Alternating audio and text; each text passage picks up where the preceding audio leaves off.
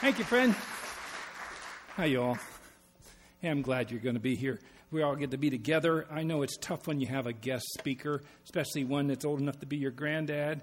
But it's nice every once in a while to uh, open your heart to maybe somebody that has some gray hair, and hopefully uh, we'll have something to share with you that'll make a difference. I want to talk to you about two very important things in your life relationships and grace. In fact, your relationships are absolutely the most important thing to you, even though you may not process it in your mind that way. And, and, and as you go through life, what's going to determine your level of joy is how well you're doing with the people up close to you, more than anything else, more than your vocation or your success in that. And so we want to get in, but, but grace comes into play too. And we're going to be using the scripture tonight. So if any of you want a Bible here to look at, just raise your hand and I'll, they'll drop one off to you. Yeah, just raise your hand. So, so, but I want to talk about grace because normally you would think, well, if we're going to talk about relationships, let's talk about love too. No, no, I'm not going to do that because I think it's fairly much assumed that love is in our relationships, even though it might be a very flawed love or a very incomplete love or corrupted love or whatever. It's there. And we all have this capacity to love because we're made in God's image and God is love. And so we have this capacity, even though it has been messed up from our sin nature, we still have that. But human love has a bit of a quid pro quo feel to it. In other words, we tend to love people that love us back. And the more they love us back, the more we're inclined to love them, and things go well. But when stresses come on that, we, we there, there's a there's kind of a, a an ongoing um, ledger we're running, and and many times that love struggles. And, and, and yet, I think the missing ingredient in relationships, it's, it's, not, it's not love, it's never been love. It's grace. That's what's missing in relationships. And when I'm talking about grace, I'm not talking about that just being nice to people. Grace and nice are not synonyms. Grace can be nice, but they're not synonyms. Nice is a human trait.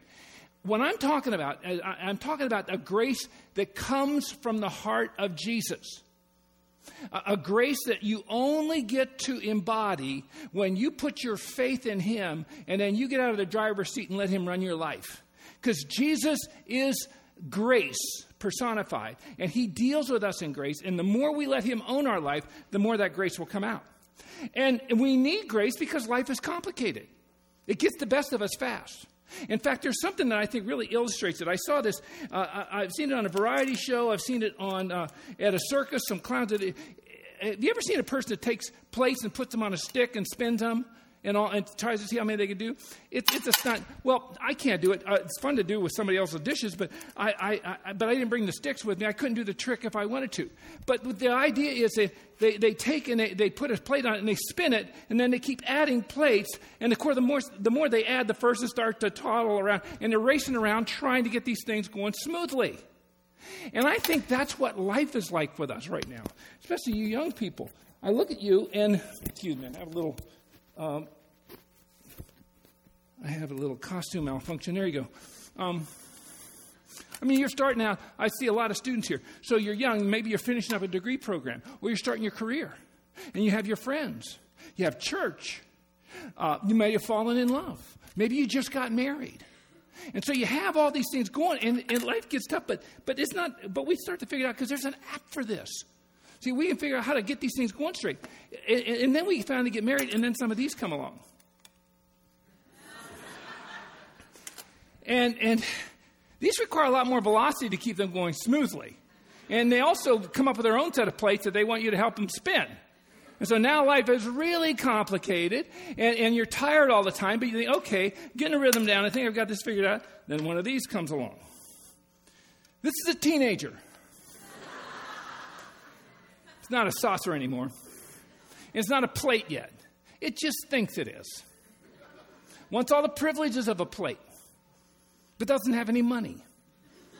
And sure has a mind of its own when you try and put some spin on it. Well, well, somewhere along the line, these things get the best of us, and no matter how much love we're bringing to the equation, it's going to struggle, and that's why we need grace. And yet, when I talk about grace, it's not uncommon for people to start getting a little concerned about it because they think, wait a minute, grace, uh, where's the truth in this whole thing? What about truth? Truth is not, it's right where it's always been. And yet, we can be people of the truth and, and not necessarily be using active grace on each other. And, and, and it really undermines the truth. Let me use our setting right here as an example. Since you came here to the church tonight, would you say that this church has presented itself very well to you? Yeah, this is a handsome church and it presents itself well nice and clean.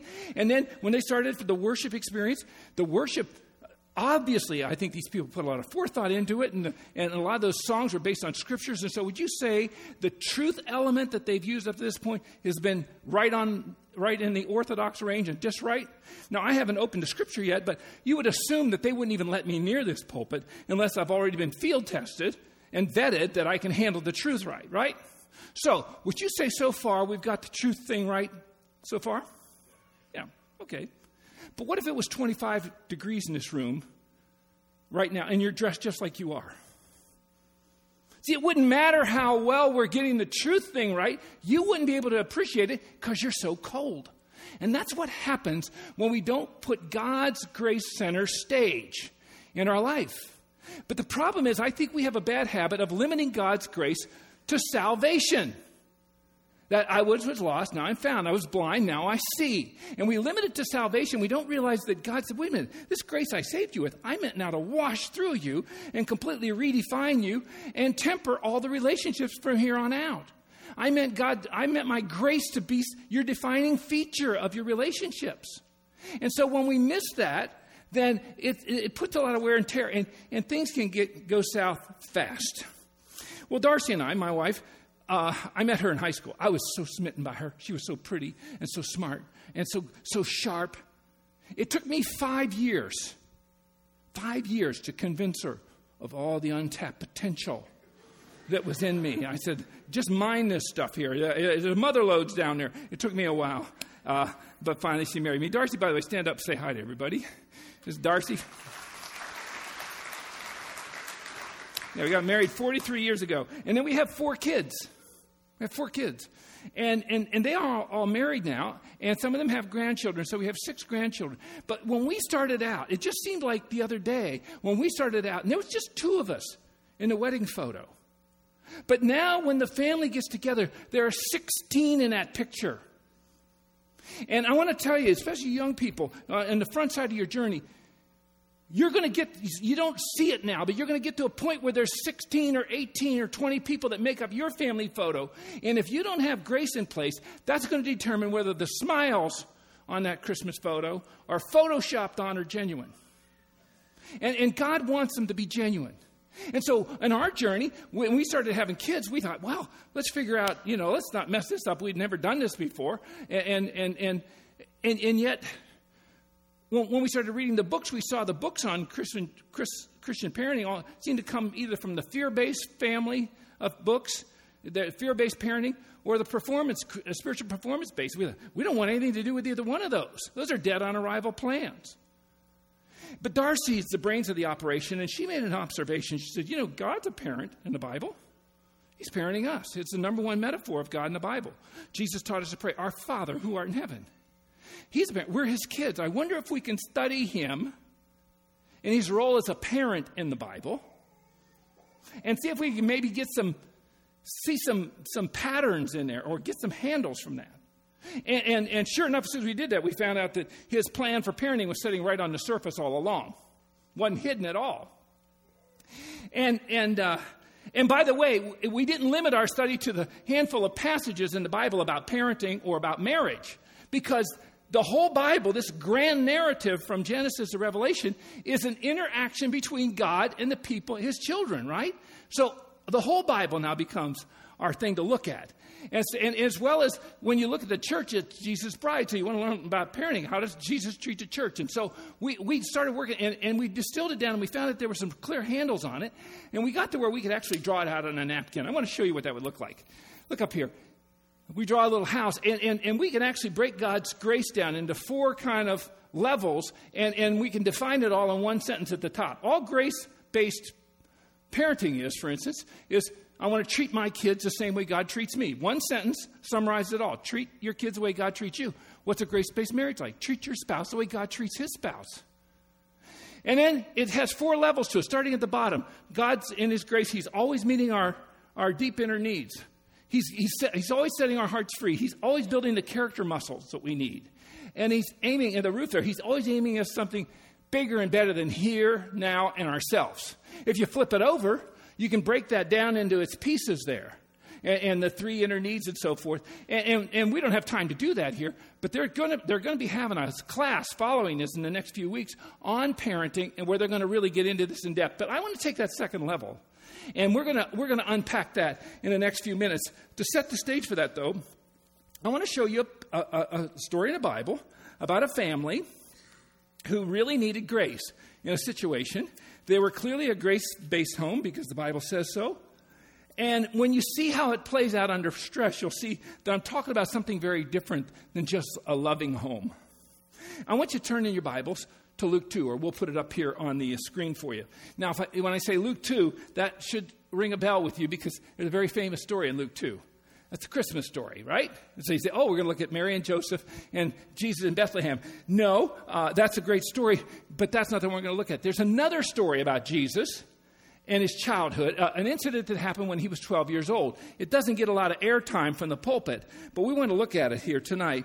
And I want to pick this up from verse 39, Luke chapter 2, verse 39. Verse 39 and 40 are hinge verses, and what Luke does is he comes out of the Christmas story, makes his transition into this story about him being 12 years old. Watch this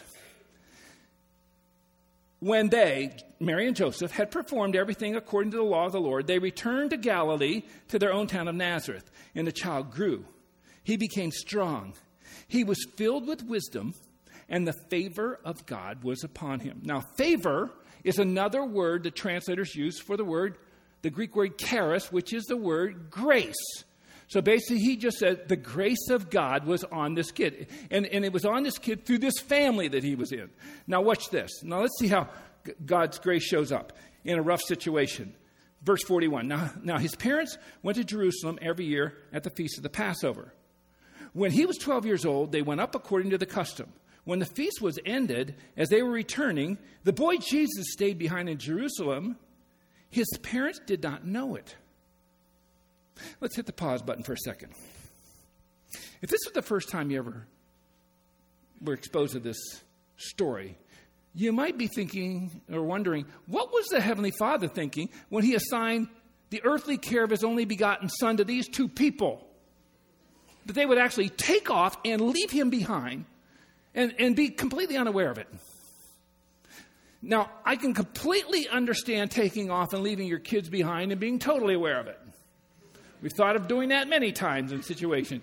But this looks like child neglect at first glance until you read on. And you realize nothing unusual is going on because it says, look, verse 44, but supposing him to be in the group, their entourage that they were traveling with, they went a day's journey, but then they began to search for him among their relatives and acquaintances. So they're, they're moving in this large group of family and friends. So everybody knows everyone. And you know the rule that when, you're in a large family gathering, the, if you're an adult, you're, you're responsible for whatever kids nearby. That's how it works. And, and so they weren't worried about that. Plus, this isn't a little kid, he's 12 years old. You let 12 year old kids over the horizon.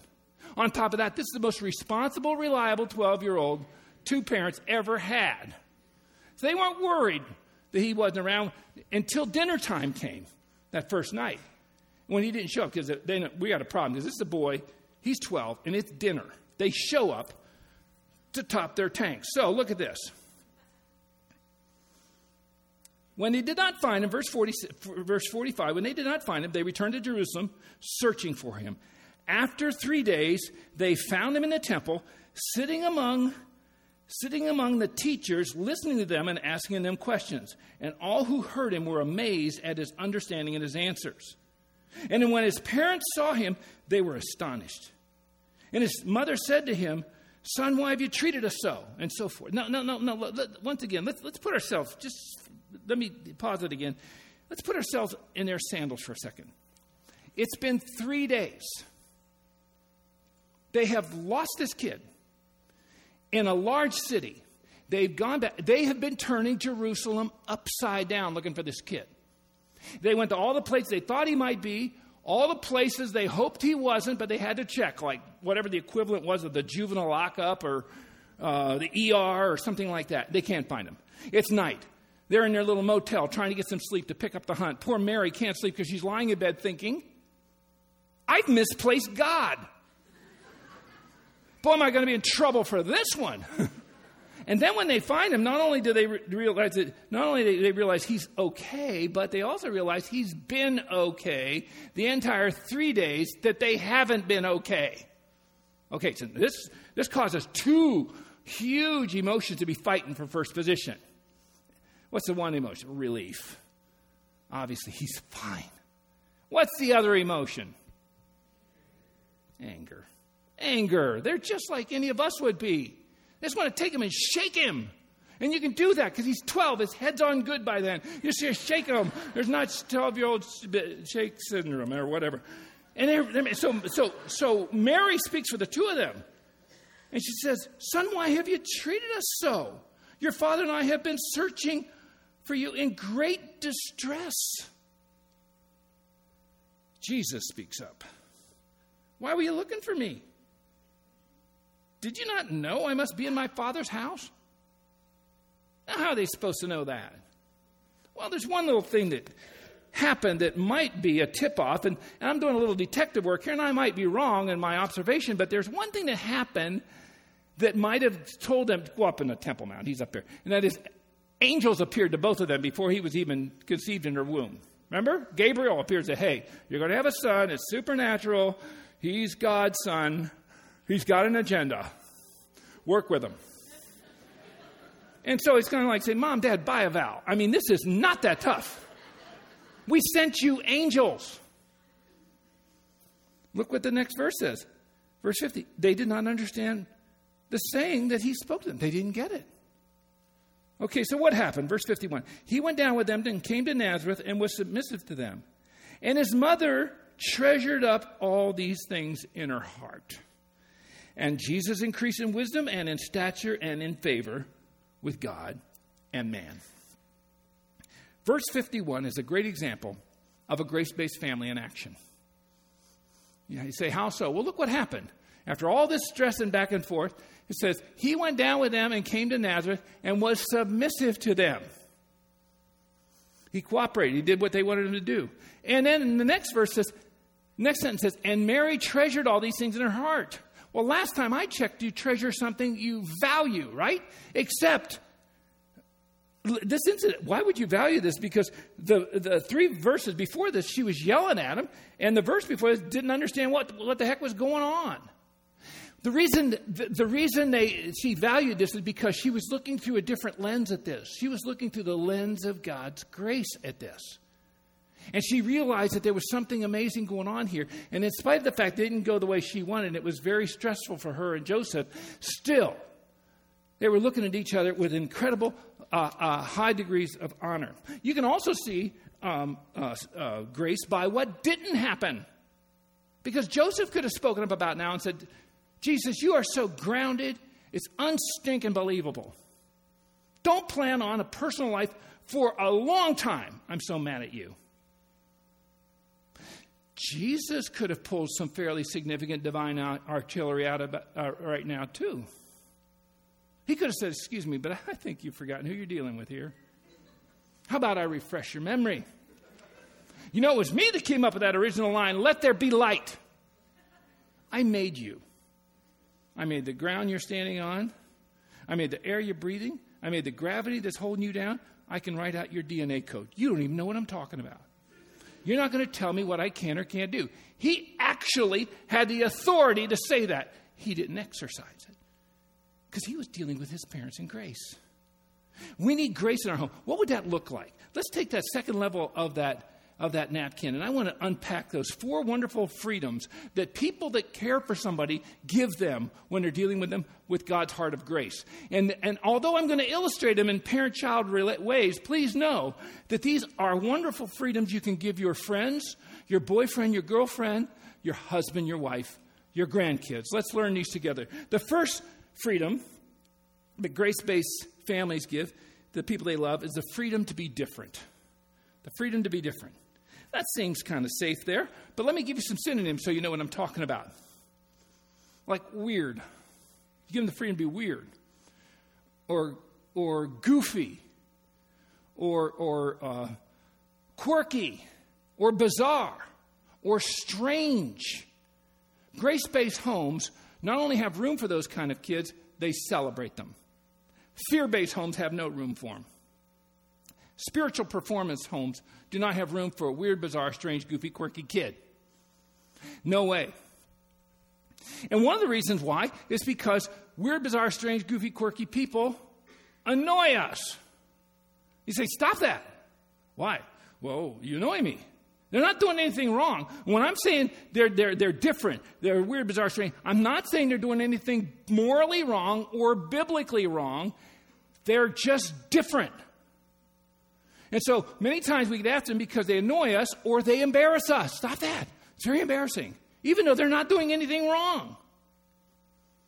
For instance, you have a little boy, send him out in the backyard to play. What'll he do? He'll do a headbutt right into a tree. Boom! Hit that thing with his head. What are you nuts? And he'll do that because he's. A little then he goes over and, and runs his head into the garage door. Why do you do that? He's a little boy. They're weird. You have a little girl. She might be out in the backyard alone, but she's not by herself. Never. She has imaginary friends. She's talking to them. And they have names. They're not things, they're people. She names them. And she's always playing with her friends.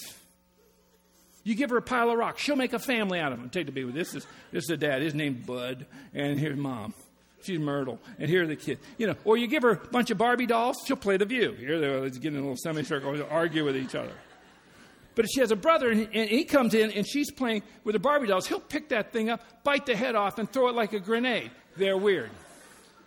Little kids are strange. And then they become teenagers and they'll do all kinds of weird things or the way they dress or the stuff of their hair. And it's not uncommon for parents to come in and turn it into a moral issue when it's not. Like, I don't think Jesus would be very pleased with your hair.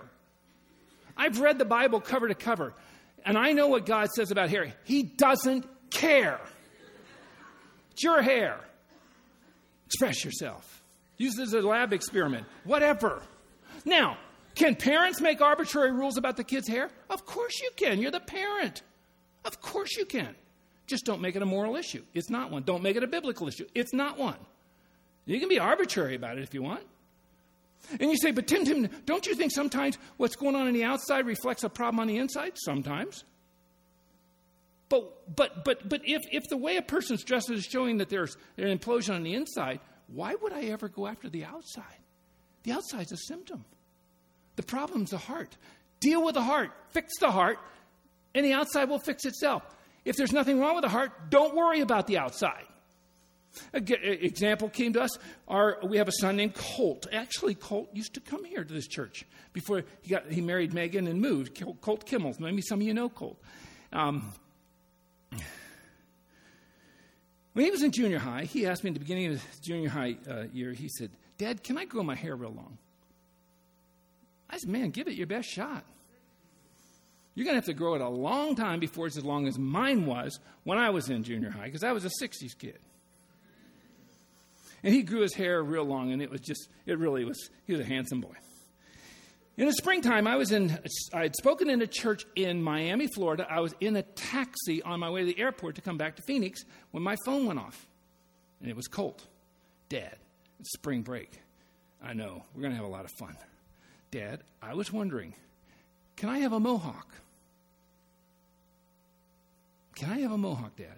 I thought about that. You know what? That would be fun. That'd be a lot of fun. I'll tell you what, I'll be home about 7 o'clock tonight. I'll cut you a great mohawk. You can have it all week. But on Saturday, we're going to have to buzz it off because your school doesn't allow mohawks. We both hung up, said goodbye, hung up. You got to know something. I was calculating in some, I was calculating in church we go to Scottsdale Bible Church. And at that time, Scottsdale Bible Church had morning services, and then they had identical services in the evening, but they had all the youth and children stuff in the evening to draw the families, the parents, down to the evening, so there's room for all the guests in the morning. And so he was going to be at church at 4.30, and maybe 12, 1,500 people there on, in the evenings, and, and he was going to be there. I figured, fine, I'll be home at 7, church is over, because next Saturday we'll cut it off. He hung up the phone, and our, our daughter Shiloh was listening. What did Dad say? He said, I can have one. He's going to cut it for me when he gets home. She said, I know how to cut one of those. they got out the scissors and, and all the paraphernalia, and they, she cut him. Remember, he'd grown his hair real long. She cut him a mohawk. They took Elmer's glue and glued that sucker up. And he went to church. And I'm sure he sucked the oxygen out of some of the people's. And, and, the older women were going through their purse trying to take every medication they could find. And people wondering what happened to all of our security here. it was crazy. And, and, I'm sure some people looked at, isn't that the son of the guy that writes the books on parenting? but, but regardless, in the middle, in between the two services, the, uh, all the people kind of congregate out in this big atrium area. And our, the, our senior pastor at the time was a guy named Daryl. And he was out there talking to some people, and he looked across and he saw Colt. It was very obvious. He looked over, Colt Kimmel, is that you? Get over here. And he came over to me and he said, That's the greatest mohawk I've ever seen. How in the world do you get it to? That's fabulous. How do you get it to stay up like that? Glue. And then he said, Man, that's, that's incredible. I wish I had a camera take a picture me and Colt Kimmel with his mohawk. It's the greatest mohawk I've ever seen. Y'all need to know something. We took our kids to a grace based church. It was very important to us that we went to a grace based church. We wanted to take our kids to a church where the people running it know what matters and what doesn't matter. The Bible says man looks on the outside, God looks on the heart. This kid had a great heart. He loved the Lord, he loved his mom and dad, he loved his siblings, he worked hard in school, he was a good friend. He just wanted to have a mohawk. Grace came to the rescue on that. It, helps us bring the best out of each other and, and, and, and, not make uh, uh, non essentials points of conflict when they don't need to be there, or make non moral issues moral or biblical issues. Look what uh, the scripture has to say about this. In, in, in uh, Romans chapter 15, let me find this for you. I love this passage. Look what he says here in verse 5. May the God of endurance and encouragement grant that you live grant you to live in such harmony with one another in accord with Christ Jesus that together you may with one voice glorify the God and Father of our Lord Jesus Christ. Therefore, welcome one another as Christ has welcomed you for the glory of God. I said grace based relationships are simply treating the people you love the way Christ treats you. And he says, then basically saying the same thing treat each other the way I treat you. And then, and then you go over to Psalm 139, uh, verse 14, and says, I will give praise to you because I am fearfully and wonderfully made. Your works are wonderful. I know that full well. And sometimes that fearfully part is the people watching you in action because they see your quirkiness and it scares them. But you, if we show grace, we can get people through it. God's grace gives the people, grace based people, parents give the people they love the freedom to be different. Let's look at a second one. And grace based families give the people they love the freedom to be vulnerable.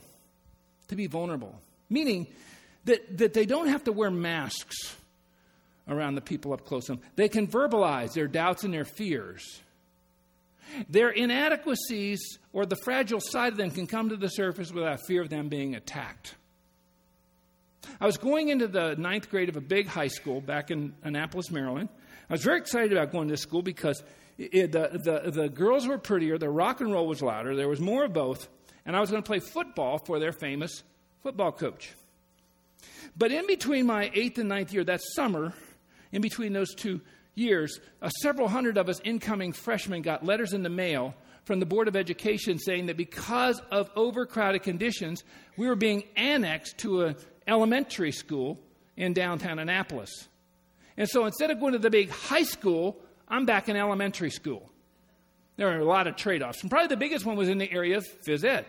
Because normally for phys ed, you would put on a phys ed outfit, you go out and play whatever they want you to play, and it's very humid there, so you might sweat a lot. No problem. You go take a shower, put on your school clothes. We didn't have that option. We had to do everything in our school clothes. There was a gymnasium on the second floor of a building a couple blocks from the elementary school. And I went in there one morning, one winter morning, for phys ed. But as soon as I got in there, I got very excited because there was a trampoline open in the middle of the gym. I got very excited because I'd never jumped on one before. They weren't pieces of equipment in backyards back then. The uh, PE coach came out. We all kind of gathered around. And he looked around at all of us guys. He came back to me. Said, Kimmel, take off your shoes, leave on your socks, climb up here, follow my instructions.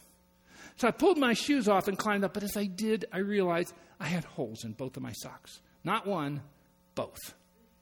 And one of my friends thought everybody should notice this. He said, Oh, look at Tim's toe sticker. Isn't this sad? We need to take up a collection, buy Tim some real socks. It was kind of putting me down and, and, putting down our family's economics, which, by the way, we were lower middle class, meaning we paid our bills in time, we didn't miss a meal. We went on the mantra get as much mileage out of your clothing as you can. But, and up to that point, I thought that was a good idea until I was up there and I was jumping and I was doing exactly what he was telling me to do, but all I could think about was my toes sticking out. And this is just a very embarrassing moment for me. Now, if it happened to me now, I could care less what people think about how I look or dress. But when you're in that corridor of time, that 14, 15, 16, 17, that's a time when kids are unusually self conscious, isn't it? And so I was very humiliated by all this. Well, I finished my turn. I stood down. The other guys are jumping. All I'm thinking about, I'm going to go home, get out my sock drawer. I'm going to find every hole in. I'm going to darn every pair of socks. I will never let this happen to me again. Finally, the bell rang. Coach dismissed us all. He took off. I went and put on my shoes. I went down. There was a stage at the end of the, uh, of the thing, and I, I, went and got my coat on, got my books. I went out the side door and got down the bottom of the stairs. and I hear my name, Kimmel. Wait up. It was the PE coach. And he came down and he pulled me aside and said, Tim, I want to tell you why I called on you to do the demonstration. Tim, you're the most agile student in my class. And then he pulled off his, he reached down, he pulled off his tennis shoe, and he had a big old hole in his sock. He says, You know, us agile guys are tough on socks, man. now go to class. So I'm walking over to class, and the whole way I'm thinking, What's agile? Because I had no idea what that was. I'd never heard it before. I, had, showed you what a pathetic student I was, but I was going to English class, and they had big dictionaries there, and they actually loved it when you looked up a word without a gun held to your head. And I went over and I looked up agile. And I read for the first time in my life that I could move with speed, ease, elegance, and liveliness. And I read for the first time in my life that I was mentally alert and quick witted. No one had ever told me that before. I wrote it down, I memorized it. And I did a 180 degree turn in two major areas of my life academics and athletics. In fact, a couple weeks later, they had this challenge who can do the most sit ups in the ninth grade? Now, they weren't these crunch things you do now. You knew millions of them. These were these things that are no longer, they're against the law in, in the United States schools. It's where you had to lay flat. They hadn't figured out to bend your knees to take pressure off a little bit. They hadn't figured that out. You had to have your legs flat. Somebody hold your feet down, which, by the way, hurt like mad. And you had to come all the way up, cross over, and touch the opposite knee for it to count. I set the record that year. The only reason I kept going is I wanted to win, and this guy wouldn't, next to me wouldn't stop. And, and, and, and not only did we, did we, sit through, we did a lot of those sit ups, but I, we sat up through all the phys ed class. We kept sitting up through English class, and we sat up all the way through lunch. They were sending out runners. They're up to 531, whatever. And my stomach muscles hurt for days after that. But I didn't care because I was agile. You know, it took me a while to put the pieces together to figure out why the coach disappeared so quickly after class. He had to race to his little office he had just off the gym, get his shoe off, get the scissors out, cut the hole in his sock, put his shoe back on, and chase me down. Because I figured he doesn't go around with holes in his socks. He's a PE teacher. They give you shoes and socks as part of the deal. But he saw a vulnerable kid that needed help and he touched his life with grace. Now, listen, our children have these kind of moments all the time. Someone's described childhood as a 24 hour day, seven day week, 365 day a year battle to keep from being embarrassed. And we need to have people watching them that don't bring uh, ridicule or mocking or marginalization or dismissal or whatever, but bring grace to it. Look what the scripture says in this. You know, Paul had a thorn in the flesh. I don't know if it's a mental disorder or a physical thing or whatever. It was very distracting to him. And he went to God several times and asked God to take it away. And each time God said no. And then, and then, but God said this to him My grace is sufficient for you, for my power is made perfect in weakness. Paul says, Therefore, I will boast all the more gladly about my weaknesses, so that Christ's power may rest in me. And, and God wants to have an environment, uh, an atmosphere of grace in our relationships so that we can help people through those very difficult, fragile things in their life. I love this in Colossians 4 6. Let your conversation be always full of grace, seasoned with salt, so that you may know how to answer everyone. Grace based families allow children the freedom to be different and vulnerable. Thirdly, they give them the freedom to be candid. To be candid. Notice I didn't say honest. Because, see, bare naked honesty can be cruel. A good example of bare naked honesty, a, a, show that absolutely depends on you saying exactly what you feel and think, is the Jerry Springer show. These are very honest people saying exactly what, and yet it, it, the, they have no regard for the damage it does the person receiving it. Candor is honesty with the best interest of the person receiving it in mind. And we want to have homes where there's candor. Because. Uh, we, we need to give people we love a respectful outlet for telling us what's on their heart, even if it's something we don't want to hear. Maybe a teenager goes through a period where they say, Look, mom and dad, I'm sorry, appreciate what you say, but uh, I, I'm just having a hard time believing that Jesus is the only way to heaven.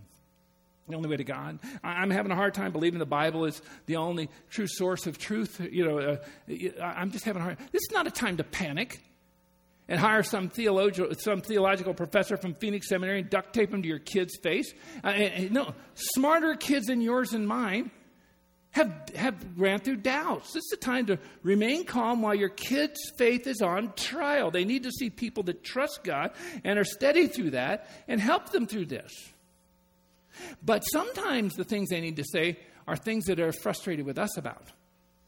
Because listen, you young people, a lot of you aren't married yet, but when you become parents, here's something I can guarantee you you will make mistakes.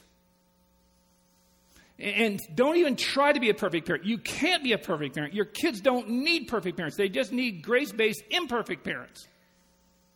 And we had to give our kids an outlet for that. And we started, when they were young, we, we started this little thing called What's Your Beef Night. And they and they come to dinner and they could order anything they want, and then they could say anything that Darcy and I had done that ticked them off or bothered them or frustrated them or embarrassed them. And here's the thing: there's only one thing we were allowed to do, and that's ask for forgiveness. We couldn't explain it away or put it in context or whatever. They said this game's fixed. There's no way. No, it's just we just say I'm so sorry. Now, obviously, they couldn't say things like, I'm really mad at you because you make, like, make me go to school or something. No, they know, yeah, we all go to school, we all brush our teeth, we all eat our vegetables, all that. It's just things that we may have done where we really blew it. And we wanted them to know that they have an outlet with us. Where did we get this from? Well, because God gives us one. Look at this in Hebrews chapter 4. The writer of the Hebrews is saying, We don't have a high priest that doesn't understand what it's like to be in our skin, but it was always tempted like us, yet without sin. So look, he says in verse 16, Let us then approach the throne of grace with confidence, so that we may receive mercy and find grace to help us in our time of need. See, God knows that, that we get frustrated, even with Him. I, I got frustrated with God. I've been frustrated with a couple of times. I remember one time I was really just upset with Him because my, my mom died a lot younger than I had thought was going to happen. And I knew God could have intervened and ma- made her well. And I was frustrated with him. He says, Come to me. Come to my throne of grace. I have a big chest. Now, I'm not going to explain to you what was going on. You may never understand in this side of heaven. But I want you to know that you can pour that out on me, and, and, and, and, uh, and it won't affect my love for you. And in the process, I learned to trust God more. And I wanted our kids to know that even though the difference between us and God, God doesn't make mistakes as a parent, we do, they had this outlet. Our son Cody was in high school, and it was springtime, and he had finished his homework, and he was going to bed, and he, said, and he "Oh, Dad, Dad, I forgot to mention. I need you to sign me out at twelve. From I need you to sign me out of school tomorrow, twelve tomorrow."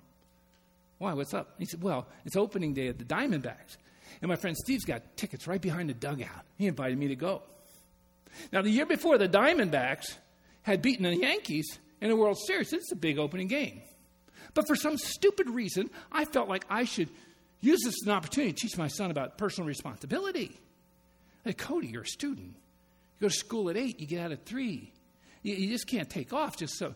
But, Dad, they're going to have F 16s flying over at the beginning. Well, that's nice, but, but, you know, it's like you have a job. We all have jobs, and there's always kind of fun things, but we can't necessarily take off work just because something fun. But, Dad, I think Randy Johnson's going to be in a mound. I went back to my little lecture on personal responsibility. And he, you know, he, he said, Dad, I, I think Alice Cooper's going to be singing the national anthem. You know, and, and, and you can just see the poor kid getting so exasperated with this. And finally, he got quiet and he looked at me and said, Dad, listen, I bring you home straight A's. All I've ever brought you home are straight A's. I can't bring you home any better grades than I'm bringing you. Now you need to decide whether I can go to that game. And it was like a gigantic hand came right arm hand came right down out of heaven, out of the clouds, and did one of these right in the top of my head. What is your problem? Sign that boy out. Uh, what is this stupid lecture you're giving him? Sign that boy out. And what's really ironic is those straight A's didn't come from my side of the gene pool. those came from his mother's. I struggled in school. I believed you should have vowels and consonants on a report card. See, Dad, I think it's one of those find a word games. I think three. How many? Do you, could you sign the bottom? I mean, you know, it's just stupid I was lecturing him on this. I reached in my pocket, I took out two large bills, and I handed them to him. I said, Cody, make sure you buy the big drinks and the big hot dogs for you and Stephen. And Cody, please forgive me for being such an idiot. I'm so sorry. You know, as you get older, the memories of childhood start to fade. They just do.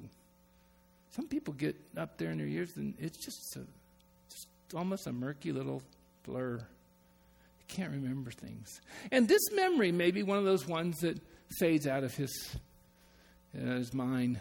But if I'd have held my ground and refused to sign him out, he'd have never forgotten to the day he died. What a moron he had for a father. Listen, we get it wrong sometimes. We've got to give them an outlet. Now, they've got to respond to us. They've got to speak to us respectfully. And he was very respectful. And listen, you raise the odds that your kids will speak respectfully to you when they're frustrated with you if you speak respectfully to them when you're frustrated with them. Just like God speaks respectfully to us when He's correcting us. Look at the Word of God here one more time. Hebrews 12 15. See to it that no one misses the, uh, the grace of God and that no bitter root grows up to cause trouble and defile many. Grace based homes give the people they love the freedom to be different freedom to be vulnerable, freedom to be candid. And lastly, they give the people they love the freedom to make mistakes. To make mistakes. Now, I'm not saying they're encouraging mistakes. I'm not saying there aren't consequences for mistakes. Because, uh, because look what the Bible says in Hebrews chapter 12, 5 and 6. My son, do not despise the chastening of the Lord, nor be discouraged when you are rebuked by him. For whom the Lord loves, he chastens. So Discipline and correction are a form of grace. They're saying, I love you too much for you to go and grow up to be a fool or self destruct. I'm going to intervene. I'm going to stand on your air hose. I'm going to correct you. But at no time is the relationship in jeopardy. At no time.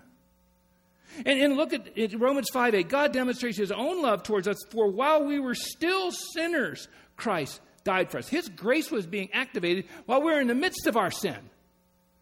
And, and, God wants us to have that kind of grace in our relationships, in our friendships, our boyfriend girlfriend relationship, our marriage, but, and, and especially with our relationship with our kids. Well, I've got to close this thing down. Let me just close off with this one last point, and that is the window of opportunity to touch the, our kids' lives with grace is not open forever. It's actually open only a brief period of time. And that's why we got to seize that opportunity. And I was reminded of this one Saturday morning before dawn when I was deep asleep, and our daughter Shiloh, she was about five years old at the time, came in and shook me awake. Dad, Dad, wake up. It's time to go out on our date. I'd promised her the night before I'd take her out on a breakfast date. She'd gotten up and got ready. I looked at the clock said, Honey, it's still dark out. But, Daddy, I fixed my hair for you. I picked this outfit out for you, and she looked so cute. And, and I knew where she wanted to go was open because it's open all the time. It's, Circle K. That's what she said that she wanted me to take her to.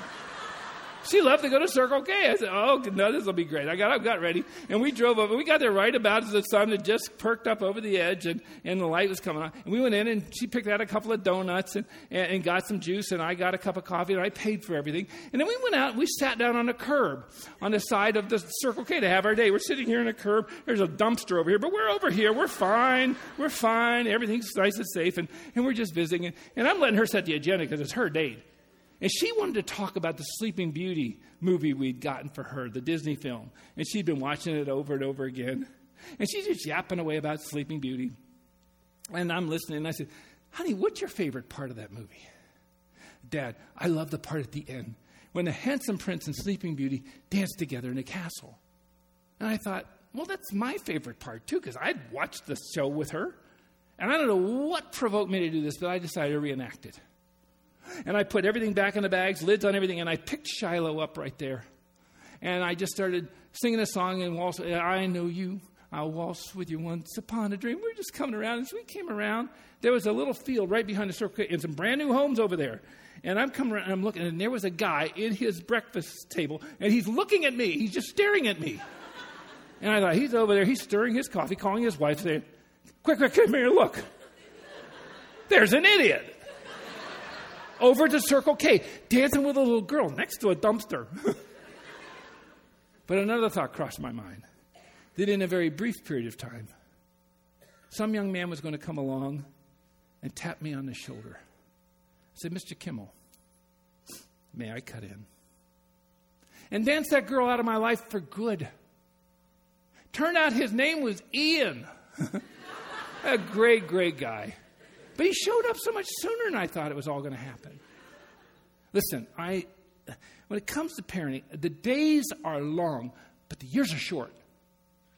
And we need to fill that time with grace. And whether it's with parents to kids, friends to friends, spouses to spouses. Let me pray for you, Lord. I thank